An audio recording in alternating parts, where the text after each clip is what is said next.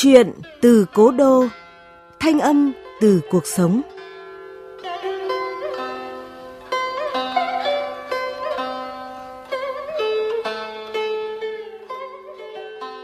Chào mừng quý vị và các bạn đến với chuyện từ cố đô của báo Ninh Bình điện tử, phát đều đặn vào 21 giờ tối thứ bảy hàng tuần tại địa chỉ website báo ninh bình.org.vn, các nền tảng số Spotify, Apple Podcast, Google Podcast. Tôi là Tuấn Anh, sẽ đồng hành cùng quý vị và các bạn trong không gian văn học chuyện từ cố đô. Chuyện từ cố đô sẽ mang đến những câu chuyện chọn lọc về nhiều nội dung, khía cạnh khác nhau trong cuộc sống như tình yêu, gia đình, xã hội, con người, cùng thông điệp nhân văn về cuộc sống qua giọng đọc ấm áp và truyền cảm. Câu chuyện tuần này có nhan đề Ngày sửa ngày xưa của nhà văn Hoàng Phương Nhâm qua giọng đọc Võ Nam.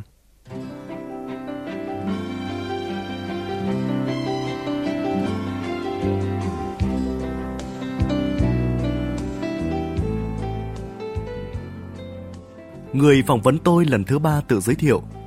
Chào bạn, tôi là Nhã Thanh, giám đốc phụ trách nhân sự của hệ thống. Hôm nay, tôi là người trực tiếp phỏng vấn bạn. Mời bạn ngồi. Tôi ngồi xuống ghế, đầu ngẩng cao một cách tự tin. Tất nhiên tôi đã hoàn thành buổi phỏng vấn với một kết quả mỹ mãn. Tôi được đánh giá cao về kết quả sau những năm miệt mài tu nghiệp ở nước ngoài. Giám đốc nhân sự trực tiếp đặt ra những câu hỏi, những tình huống về chuyên môn, về cách ứng xử trong khi làm việc cũng rất thông minh sắc sảo, nhưng vẫn không giấu được vẻ dịu dàng, nhân hậu. Người ấy là một người phụ nữ và gần như ngay lập tức tôi bị một tia sét cực mạnh bắn trúng tim.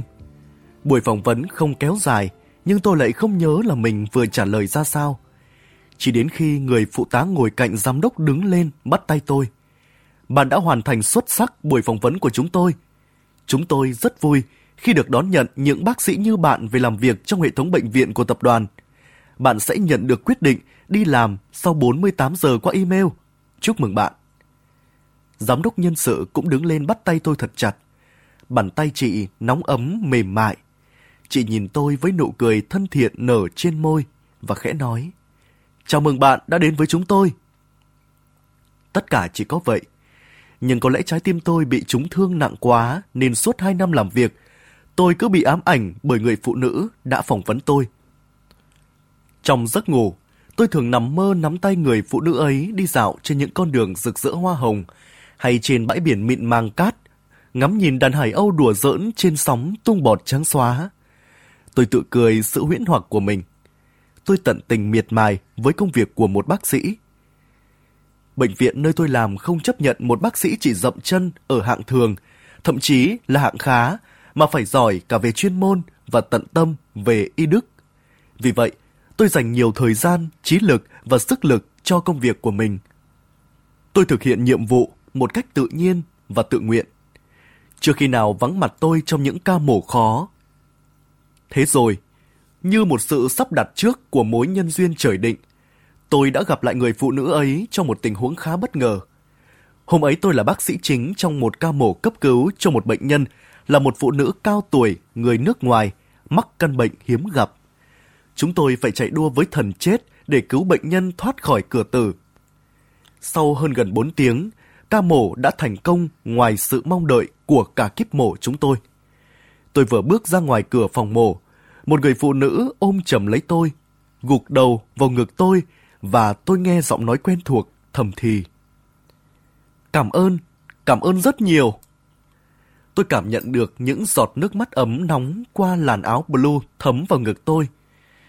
Tôi chắc chị là người thân của bệnh nhân nên vỗ nhẹ lên vai người phụ nữ để an ủi động viên. Khi người phụ nữ buông tôi ra, ánh mắt chúng tôi chạm vào nhau thì cả hai chúng tôi như bị điện giật. Người phụ nữ bật lùi lại và kêu khẽ.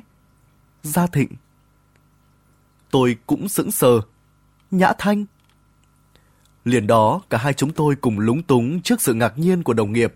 Rồi Nhã Thanh cho tôi biết, bệnh nhân của chúng tôi vừa cứu sống chính là mẹ đẻ người chồng quá cố của chị. Người đã nâng bước chị trên chặng đường gian nan vất vả để có được sự thành đạt của chị ngày hôm nay. Tôi nghe mà không hiểu hết những điều Nhã Thanh vừa nói. Nhưng có một điều tôi nhận thấy rất rõ là hai trái tim của chúng tôi đang đập cùng một nhịp.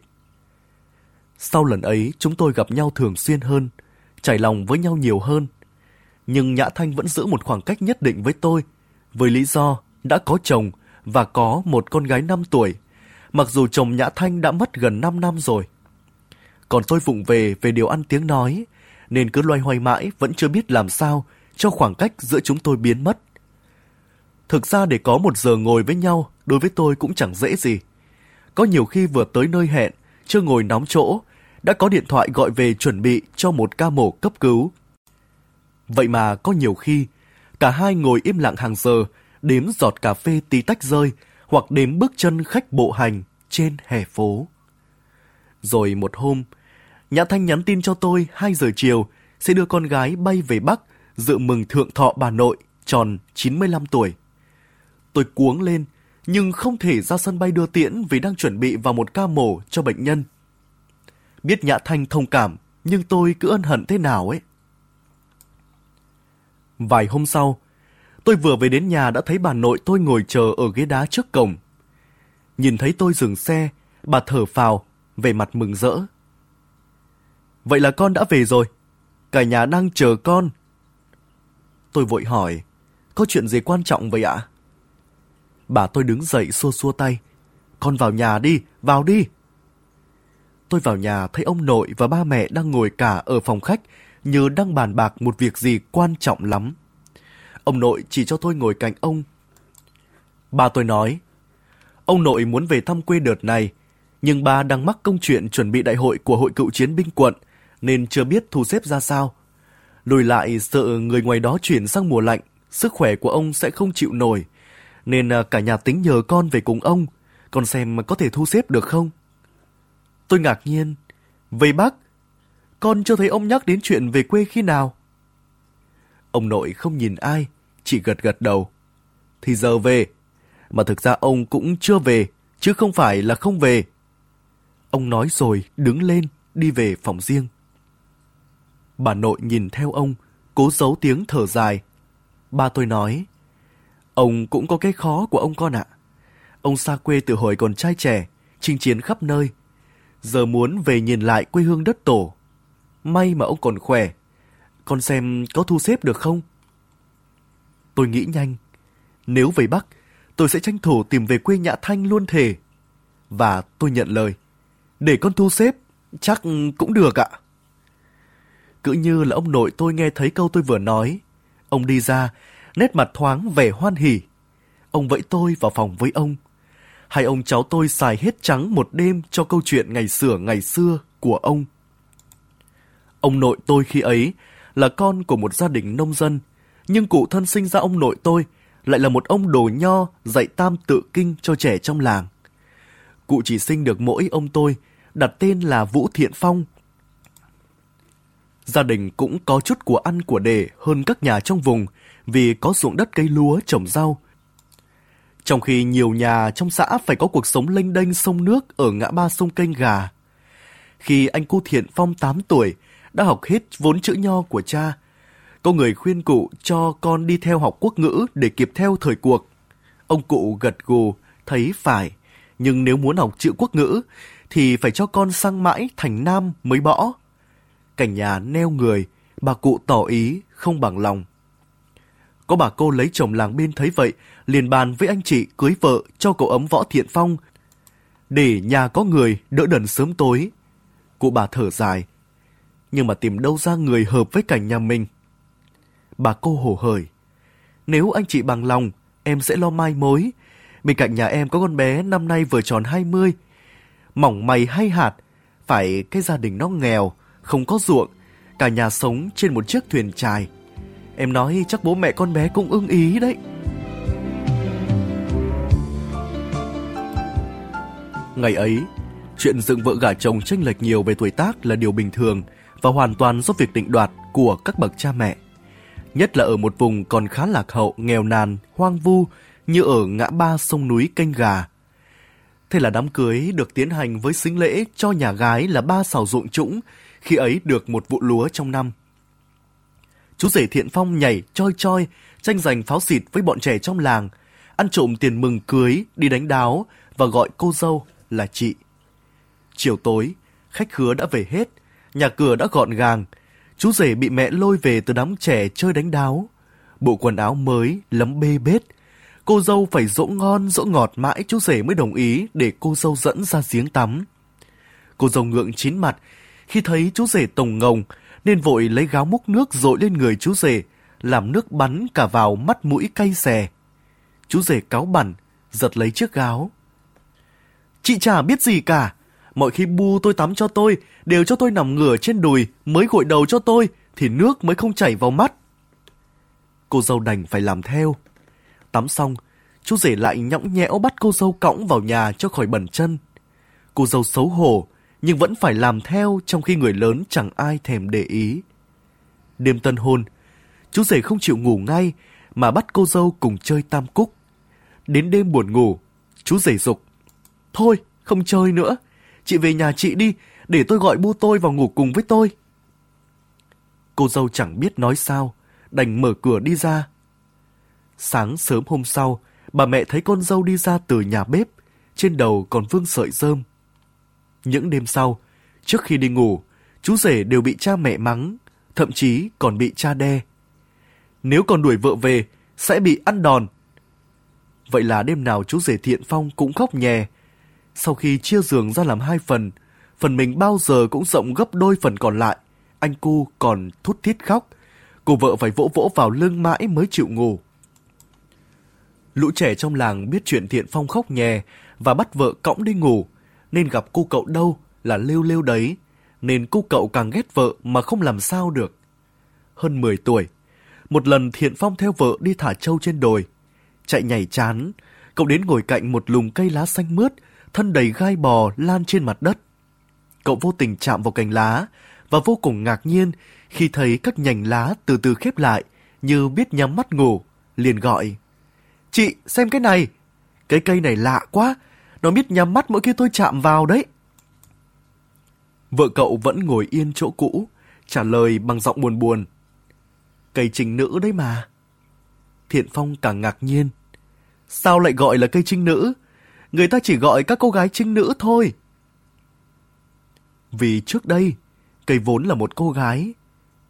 Cô ấy yêu một chàng trai, nhưng hai người không lấy được nhau, mà bị ép lấy một lão già giàu có chàng trai đau buồn mà chết. Đêm trước hôm cưới, cô gái bỏ trốn ra mộ chàng trai và chết ở đó. Sau này xác cô hóa thành một cái cây bò kín mộ. Mỗi khi bị chạm vào là các nhành lá tự khép lại. Vì vậy nên người ta gọi ấy là cây trinh nữ. Sao chị biết chuyện này? Có một người tôi gặp trong dịp lễ phục sinh trước đây, kể cho nghe. Im lặng một lúc, Thiện Phong nói.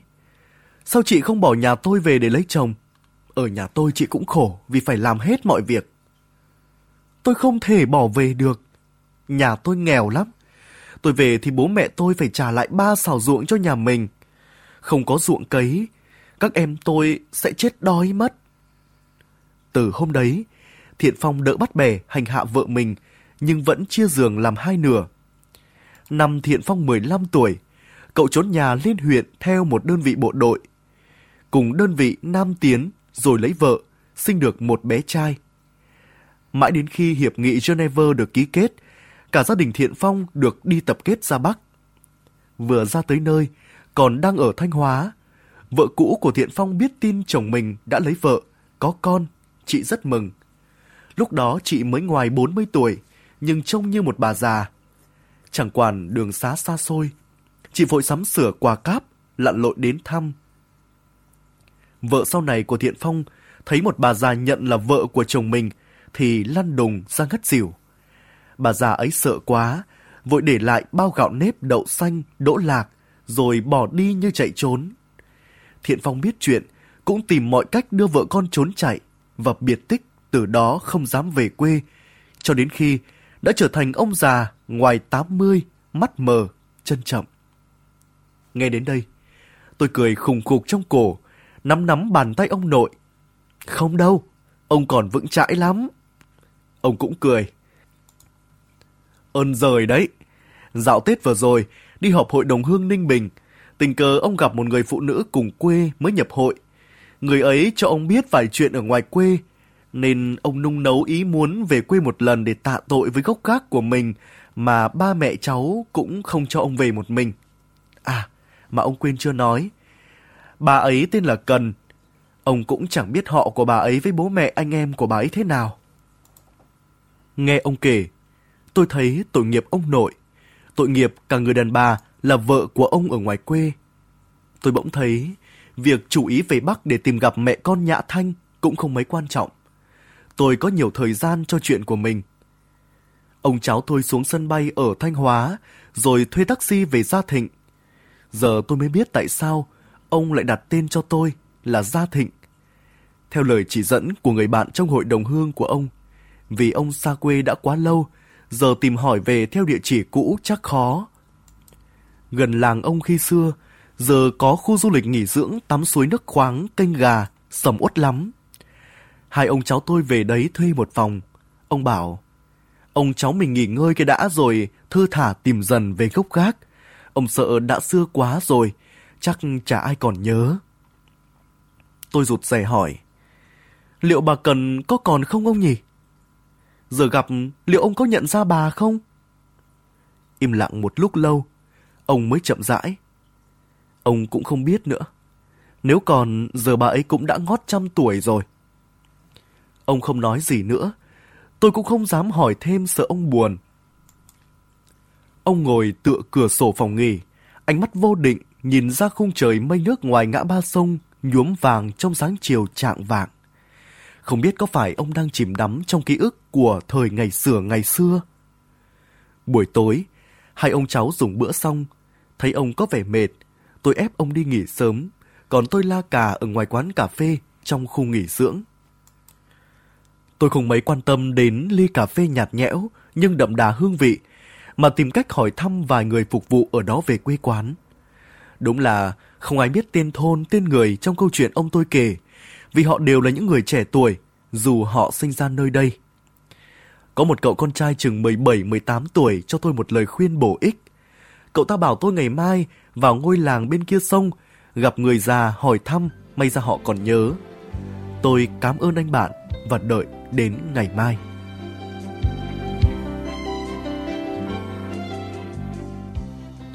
Sớm hôm sau, tôi nói với ông là đi vào làng để dò hỏi thông tin.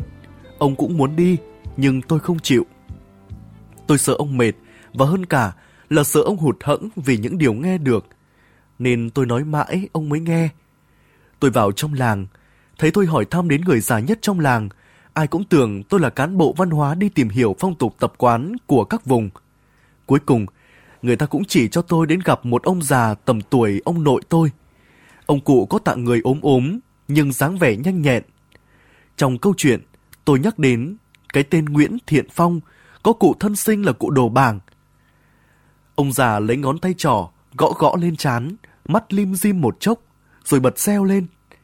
À, tôi nhớ rồi, đấy là anh cu Phong xóm dưới, cưới vợ từ năm 8 tuổi, còn bà vợ chừng 20, nên ở chúng tôi vẫn hát trêu, bồng bồng cõng chồng đi chơi, đi qua chỗ lội đánh rơi mất chồng lấy mà.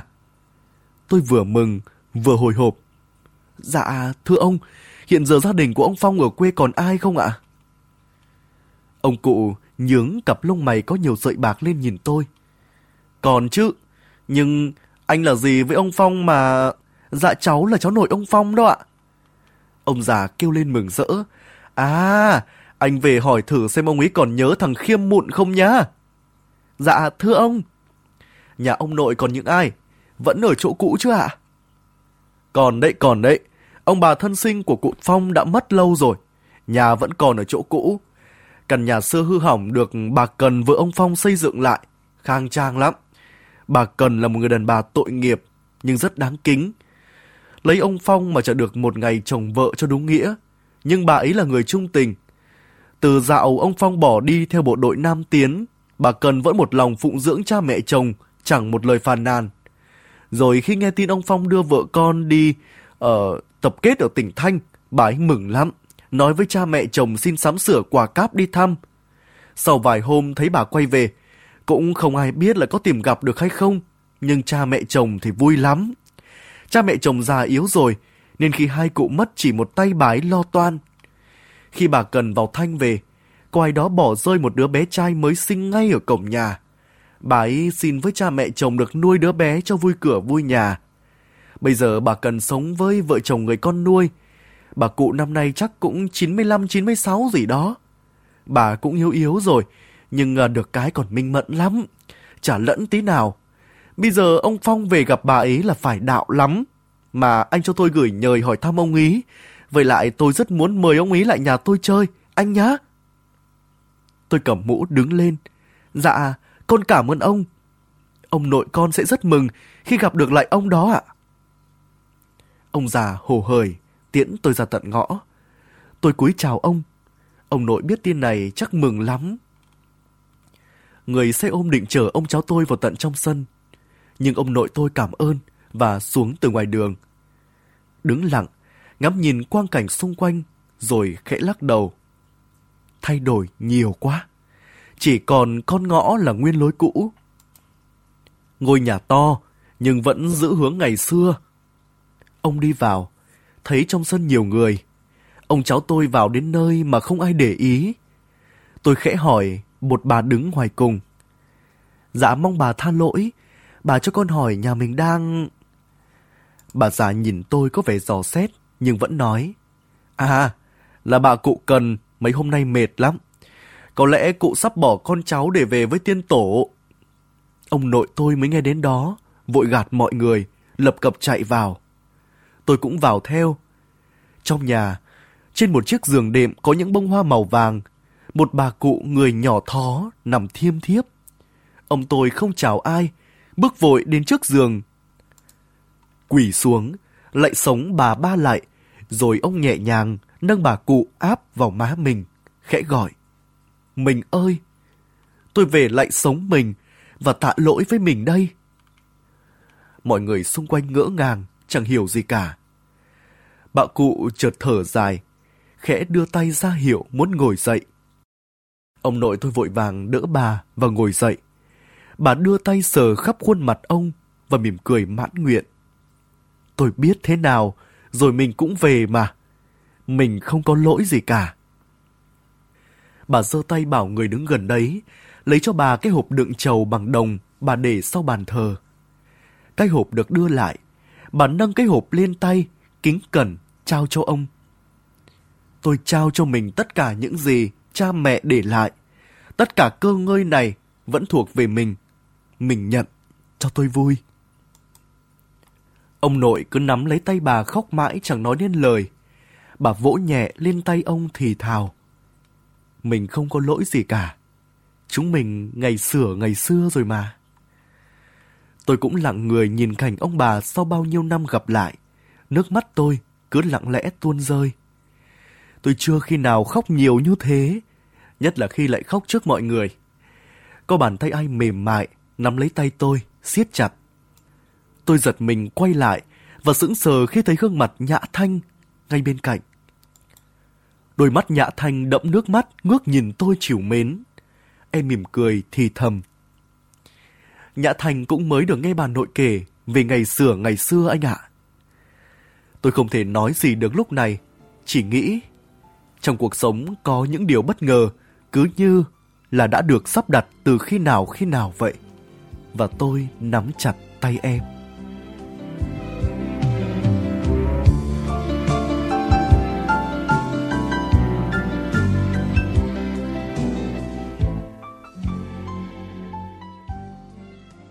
Quý vị và các bạn vừa nghe chuyện ngắn Ngày xưa ngày xưa của nhà văn Hoàng Phương Nhâm. Mạch truyện nhanh, chi tiết trước gọi chi tiết sau, giúp người nghe dễ dàng theo dõi câu chuyện từ đầu tới cuối mà không bị đứt quãng.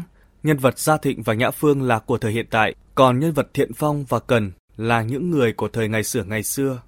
Xưa nhưng không cũ, luôn có sự ràng buộc, kết nối với hiện tại.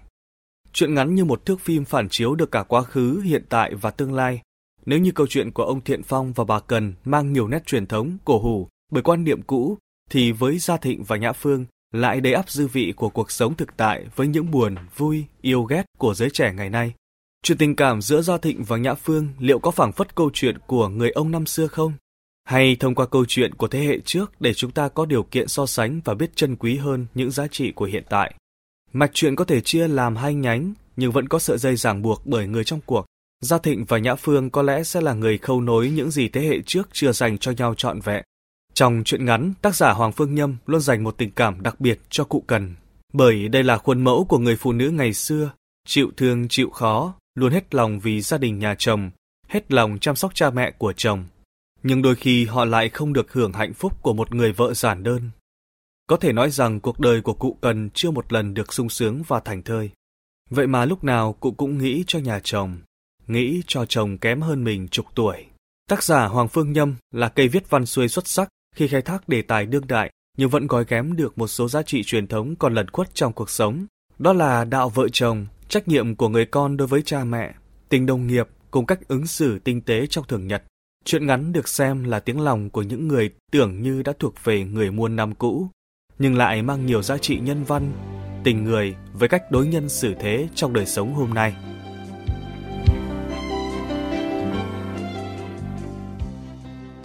Chuyện từ cố đô tuần này đến đây là kết thúc. Mời quý vị và các bạn đón nghe tập tiếp theo, phát trực tiếp vào khung giờ quen thuộc 21 giờ tối thứ Bảy, ngày 17 tháng 2 với truyện ngắn Phận Đàn Bà của nhà văn Hoàng Phương Nhâm trên kênh Chuyện từ Cố Đô của báo Ninh Bình điện tử tại địa chỉ website báo ninh bình.org.vn. Chuyện ngắn có chút đắng đót của Phận Đàn Bà 12 bến nước đầy vơi. Các bạn cũng đừng quên bấm follow Chuyện từ Cố Đô trên các nền tảng số Spotify, Apple Podcast, Google Podcast và kênh YouTube trang fanpage của báo Ninh Bình và chia sẻ tới người thân, bạn bè cùng nghe nhé. Xin kính chào và hẹn gặp lại.